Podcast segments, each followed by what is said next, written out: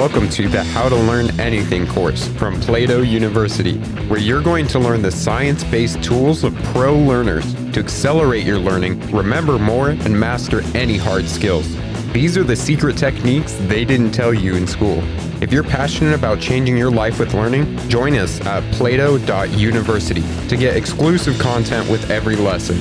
I'm your learning guide, Brandon Stover, and let's get started. So far in our learning plan, we've talked about why we want to learn something, determining exactly what we're going to be learning, determining how we're going to engage in the learning process, and scheduling out time for us to engage in that learning process. The final element to our learning plan is going to be creating the optimal learning environment for the maximum amount of focus. Now, when we talk about an optimal learning environment, this is an environment that allows you to engage in your learning in a way that's focused, engaged, and distraction free.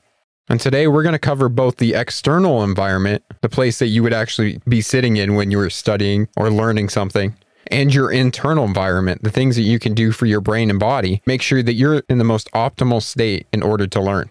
But before we get there, let's discuss why we should even care about setting up an optimal learning environment. Well, when it comes to a learning environment, if you're in one that has lots of distractions, it's going to be very hard for you to engage in your learning. Think about times for yourself when you sat down to study or practice something, but then your phone buzzes and you look away, or maybe somebody knocks on the door to say hello, or you might even spin off into a daydream only to realize you've been staring at the same paragraph for the last 15 minutes. Now, what kind of distractions are you going to face when you're engaging in learning? Well, it's going to be your environment, the things around you, the actual learning task in front of you, and even your own mind. So, the first source of distraction is your environment. Think about it. When you sit down to learn, do you have your phone turned off? Are you accessing the internet, watching television, or playing games? Are there distracting noises and sounds? Are you prepared to work, or might you need to stop to look for pens, a book, or a lamp? This is a source of the problem of sustaining focus, but it's also an aspect people frequently ignore for the same reasons they ignore the fact that they are procrastinating. Oftentimes, people will tell themselves they're going to focus better while listening to music, but in reality, it might be that they don't want to work on the given task, so music provides a low level amount of arousal and amusing distraction. Now, I'm not downplaying anybody that may work the best in that environment, but rather you should be aware of what environment you work best in and test out different environments for yourself. The second source of distraction is your own learning task at hand. Certain activities, due to their nature, are harder to focus on than others. For instance, reading may be harder for you to do than watching a video, even when it's about the same sort of content. Whenever you have a choice between using different tools for learning, you may want to consider which is easier to focus on when making that decision. Now, sometimes you're going to have to use whatever resource you have at hand. Sometimes you can subtly modify what you're doing to enable greater focus. For example, if you're reading a difficult text and it's hard to keep focus on it, something you can do is write down notes as you're reading. And writing may be easier for you to do, in which case engages you in the learning and you're able to do the reading and writing with complete focus. Additionally, you're engaging more of your brain while you're doing it. Doing things like solving problems, making something with your hands, or writing and explaining ideas out loud are harder to do in the background of your mind, so there are fewer opportunities for distractions to actually creep in. And that leads us to distraction source number three, which is your own mind. Negative emotions, restlessness, and daydreaming can be some of the biggest obstacles to your own learning and focus. Obviously, having a calm and clear mind, not one filled with angers, anxieties, frustrations, or sadness, will be better for your learning overall. This means if you're struggling with different problems in your life, it might be harder for you to actually engage in the learning sessions that you schedule. So, a good idea is to deal with those in some way first. However, sometimes there's nothing you can do about your emotions, and if feelings arise spontaneously without requiring you to do something about them. Here, the solution is to practice some mindfulness, where you acknowledge the feeling, be aware of it, and gently adjust your focus back to your task and allow the feeling to pass. And by practicing this skill, you'll actually strengthen your ability to do it in the future and to let go of the distractions that you have in your mind. If it ever feels as though continuing working on something is pointless because you're so distracted by a negative emotion that you can't possibly work, remember that the long term strengthening of your ability to persist on this task will be useful. So the time is not wasted, even if you don't accomplish much in this particular learning session. So now we've covered distractions, but the second point to why it's so important to create an optimal learning environment is it helps to create a better quality and direction of your intention. Suppose you've actually managed to wrangle the problems of procrastination by doing scheduling and gotten rid of distractions by setting up the optimal learning environment. How should you actually engage and focus? What's the optimal degree of alertness to maximize your learning? Well, when it comes to your alertness, we have two different variables that we have to balance in order to find the right amount of alertness to maximize our learning. And that's arousal and task complexity. Arousal is your overall feeling of energy or alertness. So when you're sleepy, you have low arousal. When you're exercising, you have high arousal. This occurs within your body due to sympathetic nervous system activation. And it consists of a range of effects in the body that often occur together, including faster heart rate, increased blood pressure, pupil dilation, and sweating. But mentally, arousal also influences attention. So when you have high arousal, you have a real keen sense of alertness with a fairly narrow range of focus.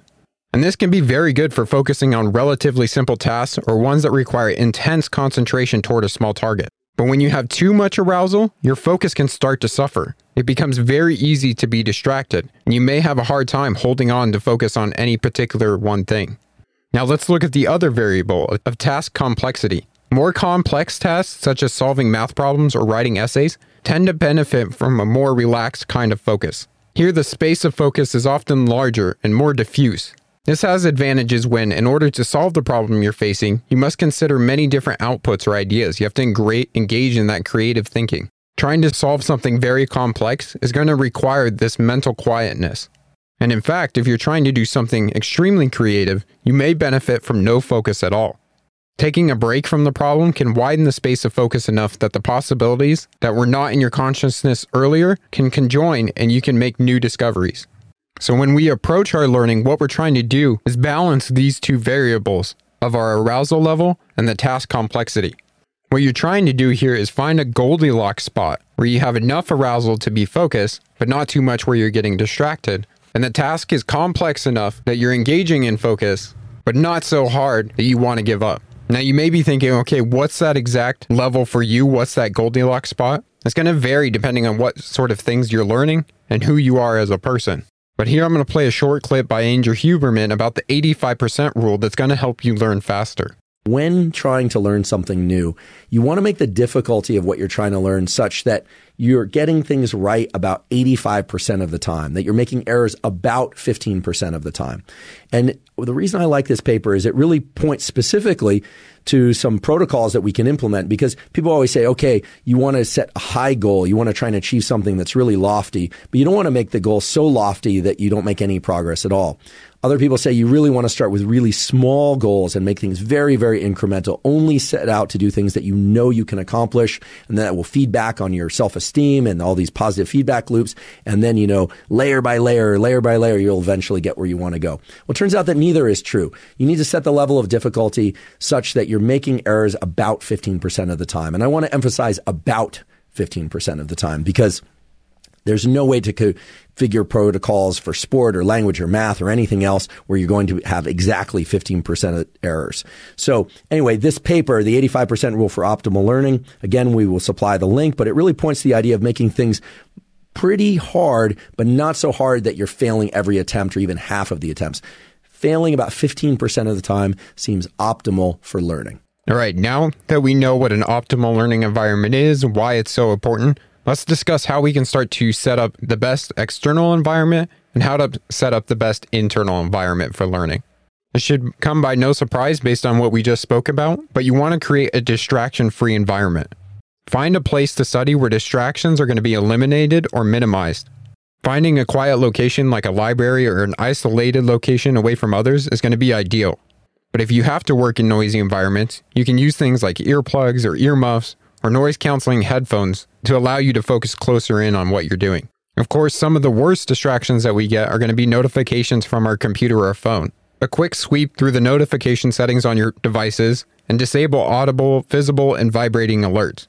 You can also use popular website blockers that can be downloaded through things like Chrome extensions. Of course, distractions are always going to be around, but it's our job to figure out the best ways for us to actually combat them.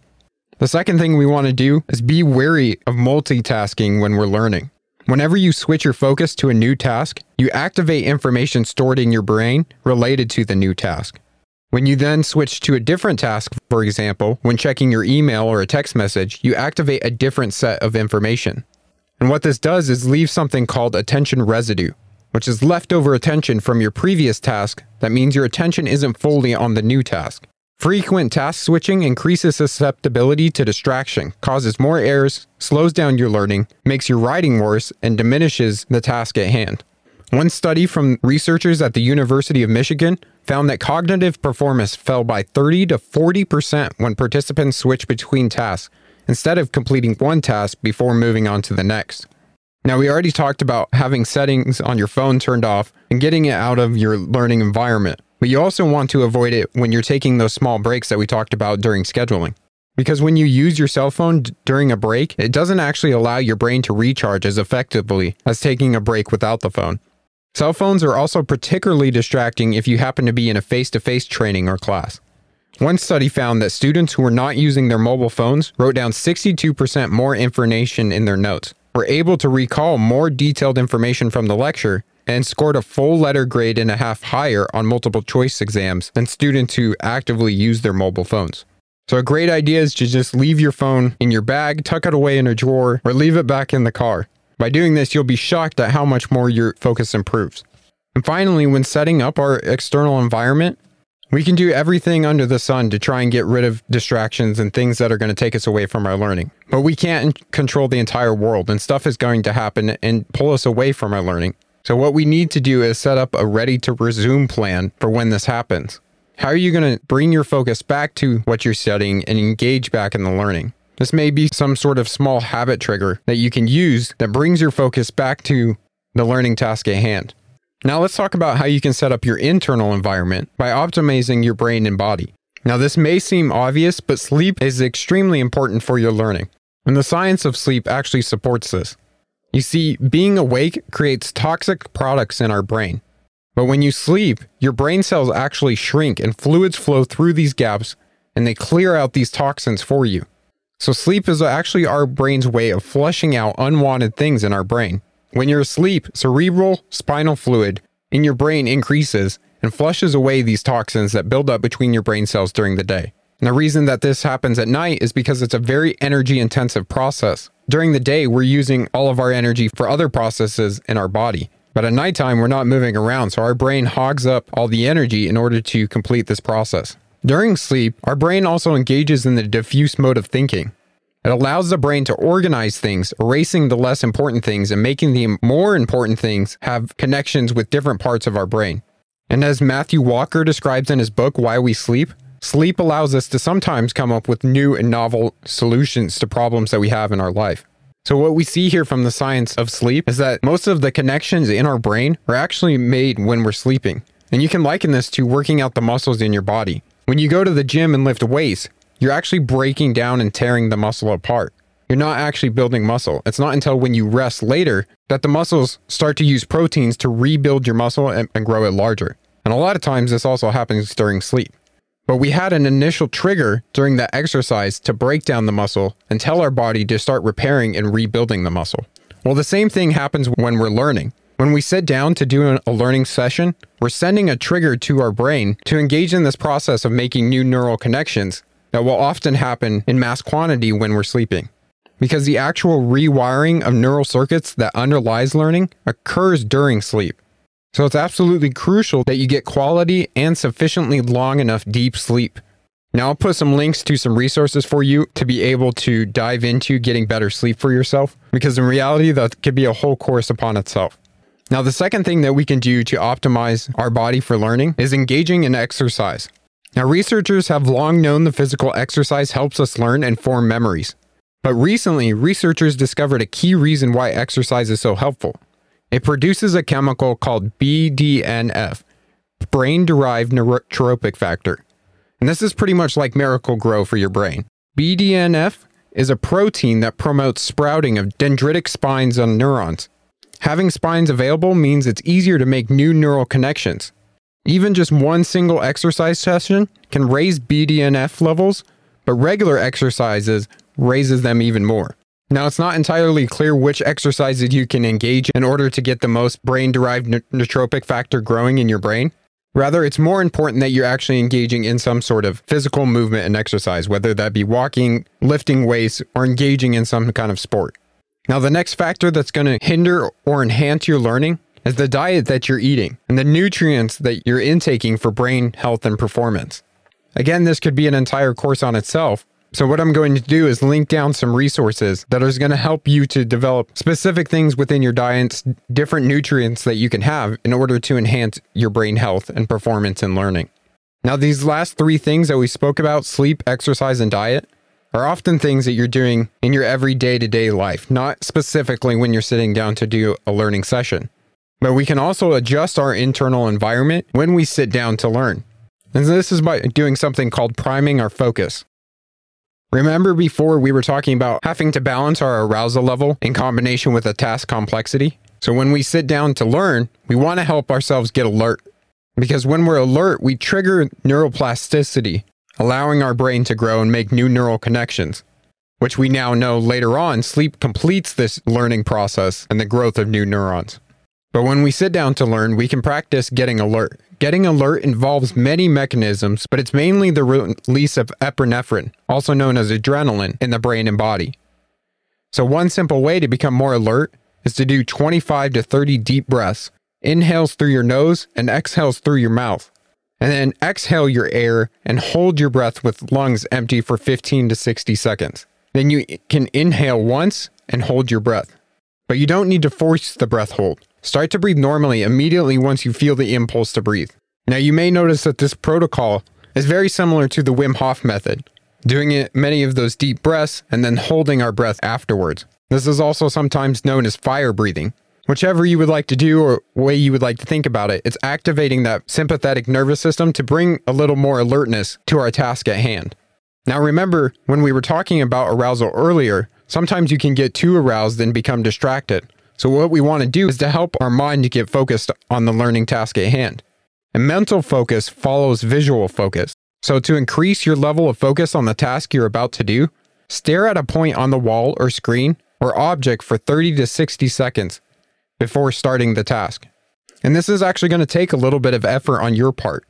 And this effort is called top down attentional engagement and it reflects the activity of neural circuits involving acetylcholine release in the brain and other mechanisms. Once you've done this, you can move into the task at hand. Of course, as you start to engage with the task, you're not going to become fully focused for a few minutes. You may notice your attention flickering on and off of what you're working.